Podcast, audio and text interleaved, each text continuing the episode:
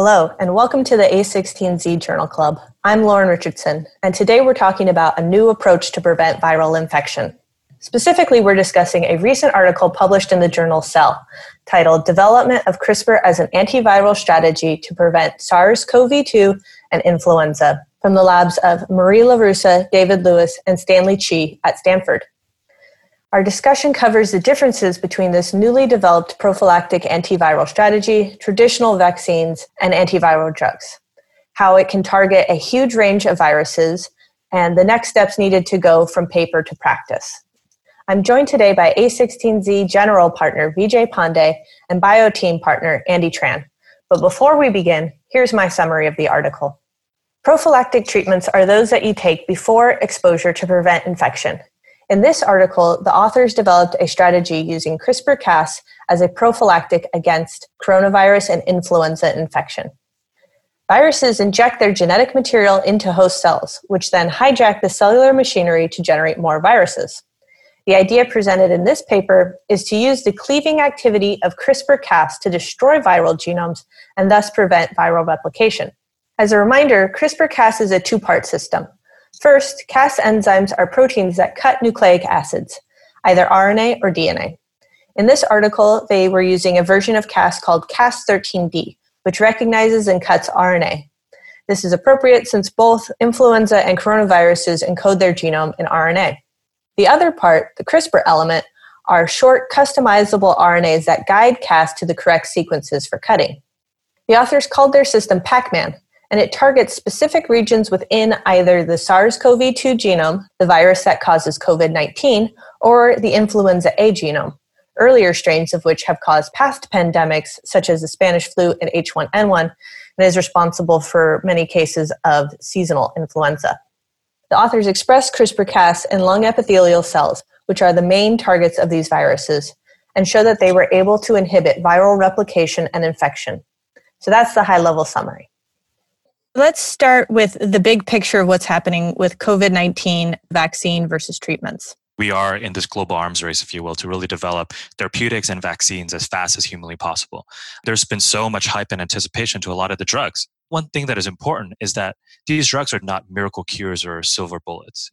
What is really important to note is that to really get us back into having some peace of mind to return to normalcy, we really need ultimately to have a vaccine or prophylactic for the broader healthy population.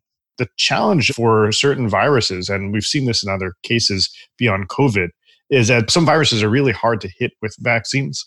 One that I've dealt with research wise is dengue. Dengue is a deadly example because it has antibody dependent enhancement, ADE, such that the second time you get it, it's that much worse. And it's really hard to come up with a vaccine for it.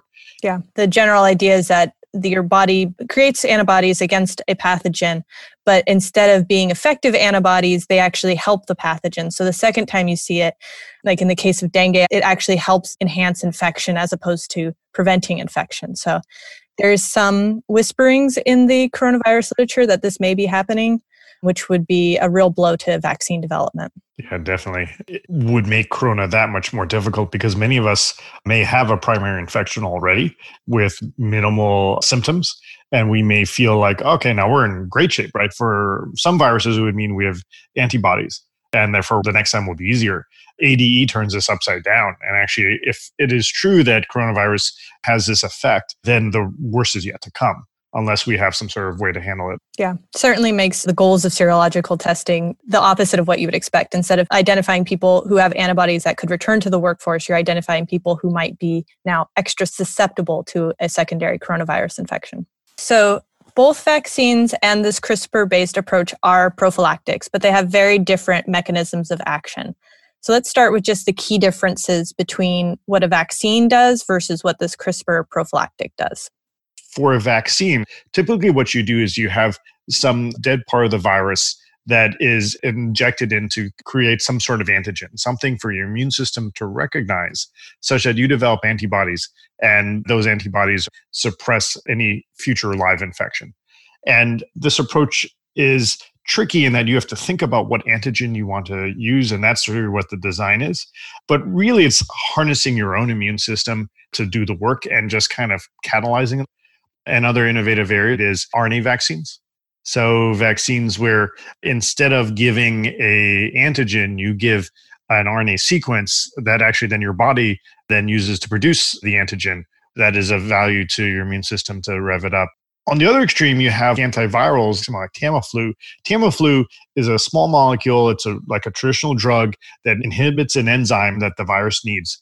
And by doing that, it kills the virus what we're talking about today is interesting because it has some aspects of both. It's prophylactic, like a vaccine, but it has the complexity or at least the sophistication, something more like a drug, especially in the sense that it's not necessarily directly looking to sort of stimulate your own immune system, but to give you really new functionality to tackle viruses. And in particular, in some ways it makes sense because CRISPR in bacteria evolved to kill viruses. It's interesting to ask the question could we modify this mechanism that nature has already come up with, not for bacteria to take advantage of it, but for us? It's almost the most natural application for CRISPR. Like CRISPR has been used for so many different things, but I mean, it evolved to be antiviral. And so here we're using it in an antiviral application. Yeah, no, George Church has this great line that CRISPR isn't really gene editing, it's genetic vandalism. Yeah, that's right. Bacteria don't want to edit an infecting virus, they want to destroy it. There's a very natural sort of analogy between the CRISPR part being the hardware, the infrastructure, the platform, and the bioinformatics part being the software. And that you could imagine as new viruses come up, once you sequence the viral genome, if they're already sort of caught in that conserve region, that's great. You have stuff already off the shelf. If they're not, then it's just a bioinformatic question to find a different conserved region and then just put that new payload in. But it's not starting from scratch. It's not discovery. It's literally just taking your chassis, doing essentially almost like a software update for the new thing you have to deal with and rolling out that update. And this is a pretty dramatic paradigm shift from the way we traditionally think about either vaccines or therapeutics. One of the really exciting things about this work is that with this CRISPR based approach, you can engineer guides that specifically target certain regions of the SARS CoV 2 genome. What they actually did is perform bioinformatic analysis that aligned a lot of the published sequences. And then what they were able to find is that just by creating six CRISPR RNA guides, you can target about 91% of the sequence coronaviruses. And that's really important because a lot of these regions, they are conserved among broader coronaviruses like the SARS, MERS genome, for instance. The use of these multiple CRISPR RNAs is really a twofer. You can increase the range, the number of coronaviruses that it can target, but you are also safeguarding against escape and mutation and resistance because viruses are super fast to mutate. And so if you were just using one guide RNA, that the virus would only have to change one or two base pairs so that it was now resistant to that guide RNA. If you use six and they're targeted in these super highly conserved regions like they have selected, it's so much harder for the virus to evade all of those. So that's a real benefit to this approach is both the number of coronaviruses that they can target and the prevention against a rapidly evolving strain. Yeah, and it's beautiful the work that the paper showed. Six CRISPR RNAs cover 91%. And literally, if you have 22 CRISPR RNAs, you can cover, you know, basically 100% of, of targeted coronaviruses. And obviously, there's a lot of engineering issues to iron out. But once you have this, you could literally have, you know, one prophylactic that someone can take to cover, you know, all future coronaviruses. So this article is definitely a proof of concept paper. They were in cell culture. They were using lentivirus to deliver the CRISPR nucleases, the guide RNAs, and the SARS CoV 2 fragment construct. And lentivirus is a gene delivery system that works great in the lab, but would not be feasible in a clinical setting. So I'm curious what you guys think the next steps are that are needed to validate the feasibility of this approach.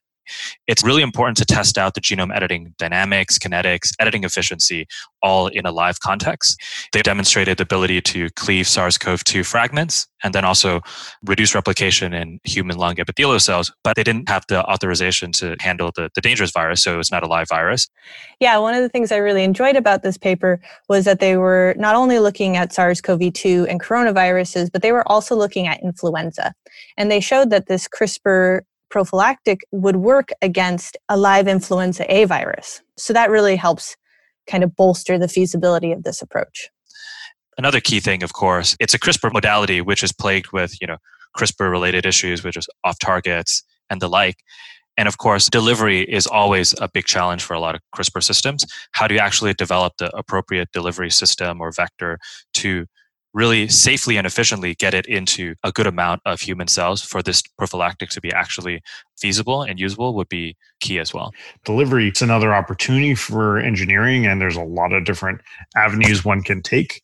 Since COVID has especially created so many respiratory issues, there's a potentially natural form of delivery through the lung and then in principle maybe this could be breathed in you can almost imagine the day when before you leave the house to go to the grocery store you take you know a hit off your crispr inhaler and go about your day instead of wearing a mask. And what do we think about safety for these things? And safety for delivery and safety for the crispr part. The crispr part seems relatively straightforward because it's going after rna it's not editing your genome and it could be the delivery part now becomes the real question. Can we come up with delivery where it could be done multiple times in a way that's safe? So AAV is typically the gold standard for gene therapy delivery. These adeno associated viruses are approved gene therapies right now these are what we call one and done treatments because your body will develop immunity against you know this capsid. If this all works out well this could be a universal coronavirus or flu vaccine. But if you think about readministration every single year you probably want something that is less immunogenic.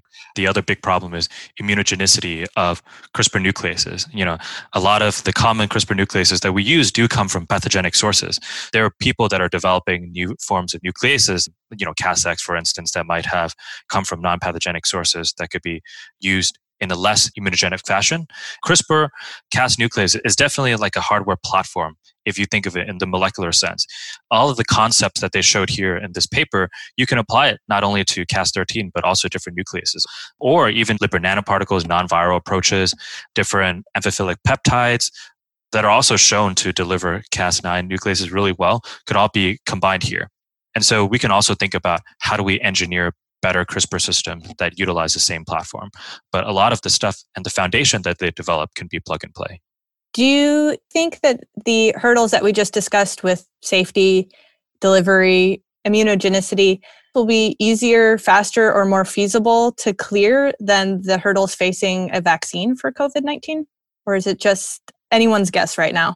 There's a couple different scenarios. So one scenario is where antibody dependent enhancement ADE is actually a real serious difficult problem that can't be cracked. Uh, if that's the case, then this is looking pretty good in comparison. There's another scenario where a COVID vaccine becomes much more akin to like an influenza vaccine. And so more traditional approaches work. And so then this might be harder. Unfortunately, with COVID, a lot is still unknown what I'm thinking about is not just planning for what we can do to help COVID in 2020 and 21, but what would we do about the pandemic that could be in 2030 or 2035? If you look at the timing between these pandemics, you think about SARS and MERS and COVID, the years between them are becoming fewer and fewer.